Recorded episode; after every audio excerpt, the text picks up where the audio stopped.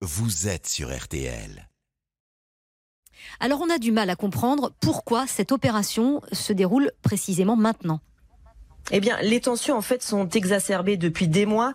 L'occupation militaire et la colonisation israélienne sont à des niveaux jamais atteints ces dernières années.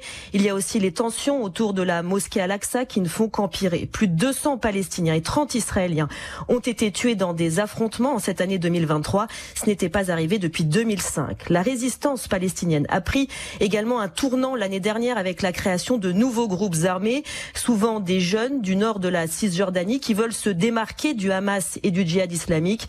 C'est symptomatique d'une génération de jeunes Palestiniens euh, qui n'a connu qu'occupation militaire et violence des colons depuis leur naissance. Et rappelons que les 2 millions d'habitants de la bande de Gaza sont soumis à un blocus économique, maritime et aérien depuis 2007.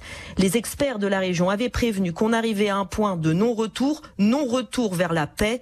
Et avec ces attaques menées aujourd'hui, le Hamas prend clairement le risque d'une guerre de grande ampleur. Oui, effectivement, euh, Émilie, on a entendu les propos de Benjamin Netanyahou qui parle justement de guerre, qui prévient que le Hamas en paiera le prix fort.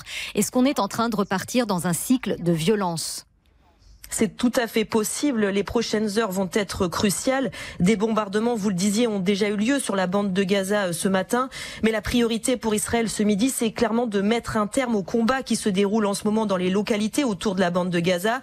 C'est vraiment le pire scénario pour Israël aujourd'hui. Des combattants dont on ne connaît pas le nombre exact qui sèment la terreur. Les médias palestiniens parlent de prise d'otages, mais ce n'est pas confirmé encore euh, par Israël à l'instant, euh, au moment où on se parle. L'autre inquiétude, c'est aussi, eh bien, ce que vont faire les autres groupes palestiniens en Cisjordanie. Si d'autres attaques sont lancées depuis la Cisjordanie occupée, l'armée israélienne pourrait être vite débordée. Merci euh, Émilie Beaujard du service international de la rédaction d'RTL et vous continuez évidemment à suivre ces événements pour nous.